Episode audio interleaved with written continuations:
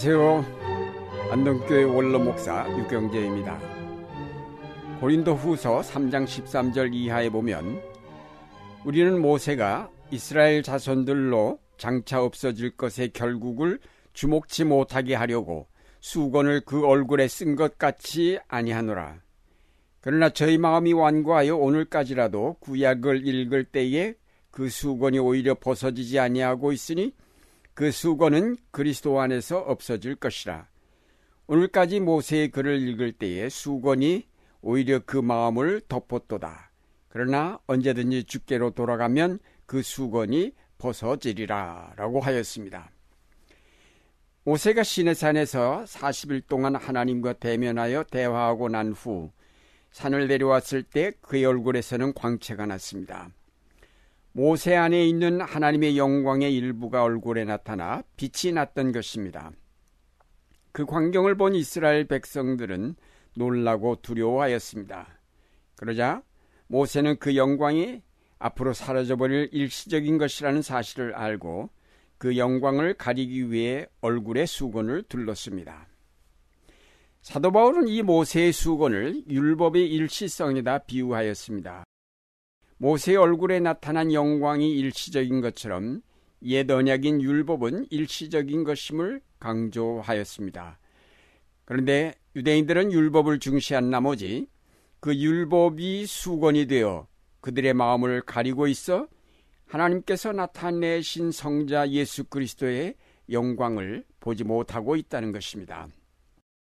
오늘까지 모세의 글을 읽을 때에 수건이 오히려 그 마음을 덮었도다 라고 하였습니다. 유대인들은 너무 율법에 얽매인 나머지 그 율법이 지시하고 있는 메시아를 보지 못한 것입니다. 손가락으로 달을 가리키는데 달은 보지 않고 손가락만 보는 격입니다. 율법은 앞으로 나타날 하나님의 영광을 지시하고 있는 것임을 깨닫지 못한 것입니다. 그래서 하나님의 아들이 나타났는데도 저들은 알아보지 못하였습니다. 새 언약이 선포되었는데도 저들은 전혀 깨닫지 못하고 받아들이지 않았습니다. 이 율법주의, 이 문자주의가 저들의 마음을 덮은 수건입니다. 이 수건이 덮여 있는 한 그들 가운데 살아계신 하나님의 영광을 보지 못한다는 것입니다. 마음의 수건을 가진 사람은 유대인만이 아닙니다. 오늘날 우리도 가지고 있습니다. 우리가 성경을 읽을 때 마음이 수건으로 가려져 있습니다. 우린 예수님의 이야기를 복음서에서 읽고 또 수없이 설교로 들어 예수님의 생애에 대해 잘 압니다. 그러나 놀랍게도 2000년 전 이 땅에 활동하신 예수님에 대한 지식이 오늘 살아계셔서 우리와 함께 계신 그리스도의 영광을 가리는 수건이 되고 있다는 사실입니다. 우린 주일학교 때부터 예수님에 대하여 수없이 배우고 들어왔지만 그것은 주로 이 땅에 오셔서 계셨던 33년의 생애에 관한 것입니다. 그러나 예수 그리스도는 지상 33년의 생애만이 아니라 지금도 살아계셔서 세상 끝날까지 우리와 함께 계신 분입니다.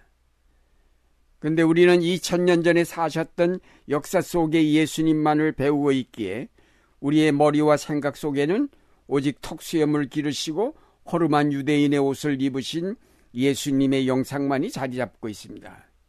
그것이 우리 마음의 수건이 되어 진짜 우리 속에 오늘 살아계셔서 우리와 함께 계신 예수 그리스도를 알아보지 못하게 하고 있습니다. 그뿐 아니라 그의 생애만 관심하다 보니 오히려 그가 선포하신 하나님의 나라에 대해서는 알지 못하여 수박 겉핥기 신앙이 되어버렸습니다. 사도 바울은 고린도 후서 5장 16절에서 말하기를 비록 우리가 그리스도도 육체대로 알았으나 이제부터는 이같이 알지 아니하노라고 하였습니다. 이 말씀은 예수님의 육체를 입고 이 땅에서 오셨던 생활에 대해 더 이상 이야기하지 않고 오늘 살아계셔서 우리와 함께 계신 그리스도만을 알기로 하겠다는 뜻입니다. 그것은 곧 그가 선포하신 하나님 나라에 대해 집중하겠다는 뜻이기도 합니다. 그리스도를 육체대로 알았던 사람들은 기도를 드릴 때마다 세상에서의 그분의 모습을 머릿속에 떠올렸습니다. 하지만 바울은 항상 살아계신 주님을 알고 그가 선포하신 하나님의 나라에 관심을 집중하였습니다. 바울에게 있어서 그리스도는 역사에 나타났던 한 인격체 있을 뿐만 아니라 지금도 생생하게 살아계셔서 하나님의 나라를 이루어 가시는 실체입니다. 사도 바울이 그리스도도 육체대로 알지 아니하기로 한 것은 거기에 매여서 현재 살아계신 그리스도를 놓쳐버릴까 해서입니다. 사실상 우리는 2000년 전에 있었던 예수님의 지상 사역 33년의 이야기를 너무 절대화시킨 나머지 현재 살아계셔서 우리와 함께 하시는 그리스도를 알기가 어려운 것입니다. 육신을 입으신 그리스도에 대해 지식을 갖는다는 것은 물론 중요한 일입니다. 그러나 역사적 예수에 관한 지식은 정적인 것으로 그것은 예수 그리스도를 2000년 전에 묶어두기가 쉽습니다. 복음서 기자들이 복음서를 기록할 때에 예수님의 전기를 기록하려고 했던 것이 아니라 예수가 하나님의 아들 그리스도의심을 믿게 하고 그를 통하여 하나님의 나라가 선포되었음을 알게 하는 데 목적을 두었던 것입니다.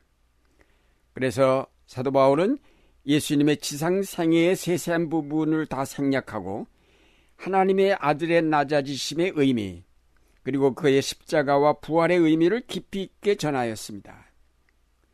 요컨대 사도 바울은 예수님에 관한 어떤 이야기를 전하려 했던 것이 아니고 십자가의 죽음과 부활을 통해 구속을 완성하시고 지금은 하나님의 우편에 계신 예수 그리스도가 자기 안에 살아계시다는 사실을 그리고 그가 다시 오심으로 하나님의 나라가 완성될 것임을 전하려 하였던 것입니다. 바울은 고린도 후서 3장 3절에서 너희는 우리로 말미암아 나타난 그리스도의 편지니 이는 먹으로 쓴 것이 아니요 오직 살아계신 하나님의 영으로 한 것이며 또 돌비에 쓴 것이 아니요 오직 육의 신비에 한 것이라고 하였습니다. 바울에 의하면 새 언약은 문자로 적힌 율법이 아닙니다. 그것은 구약도 신약도 아닙니다. 새 언약은 결코 글로 적힌 성경이 아닙니다. 새 언약은 영이라고 하였습니다. 옛 언약은 문자이고 새 언약은 영입니다. 새 언약은 우리의 마음속에 새겨졌다고 하였습니다. 그것은 그리스도의 영과의 인격적인 관계입니다. 예수 그리스도를 복음서에 기록된 대로 아는 것보다는 오늘 살아계셔서 우리와 날마다 함께 하시는 그리스도를 만나고 그와 대화를 나눈다면 우리는 하나님 나라에 대한 소망을 확실하게 갖게 될 것입니다. 성경이 귀한 하나님의 말씀인 것만은 틀림이 없습니다. 그러나 우리가 문자주의에 매여 살아계신 그리스도를 모시지 못한다면 그 말씀은 아무 의미가 없습니다. 이제 우리는 성경 말씀에만 머물러 있지 말고 그 성경이 가르쳐 주시는 예수 그리스도를 직접 만나야 하며 그분 안에 우리가 거하고 그가 우리 안에 거하시도록 모셔드릴 때 우리의 신앙은 역동하는 신앙이 될 것이며 하나님의 나라 역사에 동참하게 될 것입니다. 사랑하는 여러분, 우리 주님이 아득히 먼 옛날에 사셨던 분이거나 아니면 저 높은 하늘에 계셔서 우리가 바라보기에는 너무나 까마득히 먼 곳에 계신 분이 아닙니다. 우리 주님은 오늘 이 자리에 나와 함께 계십니다. 다만 우리 속에 가려진 문자주의 같은 수건들 때문에 주님을 배웁지 못하고 있을 뿐입니다. 이제 과감하게 진리를 가렸던 수건들을 걷어버리십시오. 그러면 여러분 안에 계신 주님을 배울 것입니다. 그가 선포하신 하나님의 나라가 우리 앞에 보일 것입니다. 이제 옛 언약의 수건을 벗고 날마다 여러분 안에 계신 그리스도와 교제하심으로 능력 있는 그리스도인의 삶을 통해 하나님의 나라에 동참해가는 여러분이 되시기를 바랍니다.